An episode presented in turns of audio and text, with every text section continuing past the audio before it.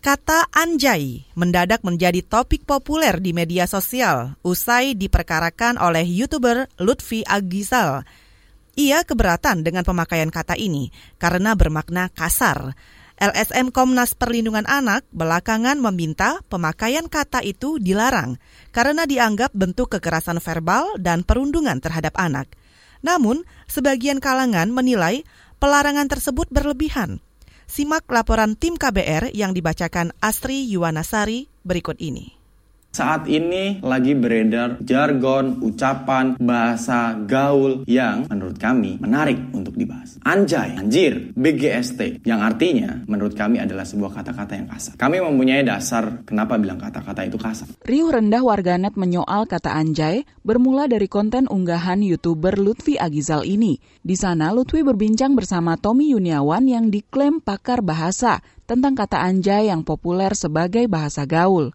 Lutfi keberatan dengan penggunaan kata itu karena dianggap kasar, apalagi bila diucapkan oleh anak-anak. Anjay adalah sebuah ungkapan atau kata-kata yang diperhalus. Anjay merupakan kata yang diplesetkan dari kata sebenarnya. Dasar kata anjay berasal dari kata, maaf ya, anjing. Mengingat kata anjing itu begitu kasar. Tapi ketika kalian sudah menyebutkan itu di sosial media, di media apa pun, bahkan bisa ya. kalian siarkan di sebuah televisi ataupun channel YouTube kalian, Instagram kalian, Twitter kalian, apa pun. Konotasinya adalah apabila orang mendengarkan yang di luar ini merasa tidak terima, kalian bisa dituntut. Perbincangan di tengah isu ini makin menghangat setelah keluar pernyataan LSM Komnas Perlindungan Anak yang mendukung pandangan Lutfi. Rupanya Lutfi telah mengadukan keberatannya itu ke beberapa lembaga, salah satunya Komnas PA. LSM yang mengawal isu anak ini sependapat dengan Lutfi bahwa penggunaan istilah anjay mestinya dipidana.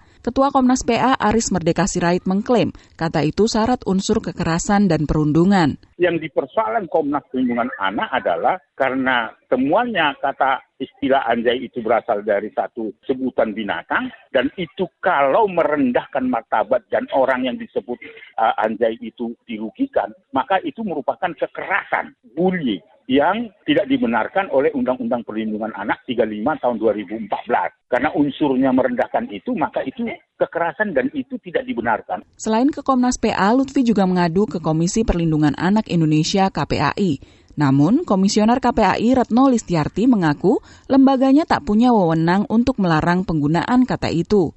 Meski demikian, KPAI berjanji akan membahasnya dengan melibatkan pakar bahasa. Sikap Lutfi dan Komnas PA banjir cibiran dari warganet, salah satunya oleh komika sekaligus selebgram Bintang Emon. Ia menyelipkan sindiran soal Anjay saat membahas gugatan RCTI dan iNews TV mengenai siaran langsung lewat medsos. Mengucapkan Anjay dan melakukan siaran langsung terancam diciduk polisi. Udah, pokoknya semuanya jangan. Semua nonton TV. Ih, Anjay langsung ditarik. Kena satu pasal lagi. Apa, Pak? Ngomong Anjay. Ya, ya Anjay doang ngomong Anjay. Niat kamu ngatain kan? Enggak ada Pak Anjay. Udah, Anak Jakarta Yoman Rege, udah. Dua pasal, dua pasal. Pakar Bahasa Indonesia Ivan Lanin juga berpendapat usulan pemindanaan terhadap penggunaan kata anjay terlampau berlebihan. Sulit membuktikan dari mana kata anjay berasal. Menurutnya seluruh kata itu netral.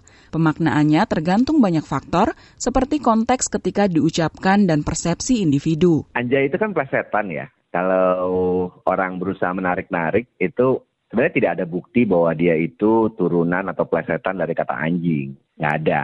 Terus kemudian kata anjing sendiri kan itu binatang berkaki empat dengan sifat-sifat tertentu. Jadi pada dasarnya kalau menurut saya itu sih persepsi orang aja ya. Mungkin si yang kemarin membahas itu dia memang punya persepsi buruk terhadap kata tersebut. Mungkin dia lebih sensitif. Bisa aja kayak gitu. Menurut saya sih ya kata itu pada dasarnya netral. Tinggal kemudian bagaimana orang mempersepsikannya. Ivan menyoroti soal klaim perundungan terhadap anak dalam pemakaian kata anjay.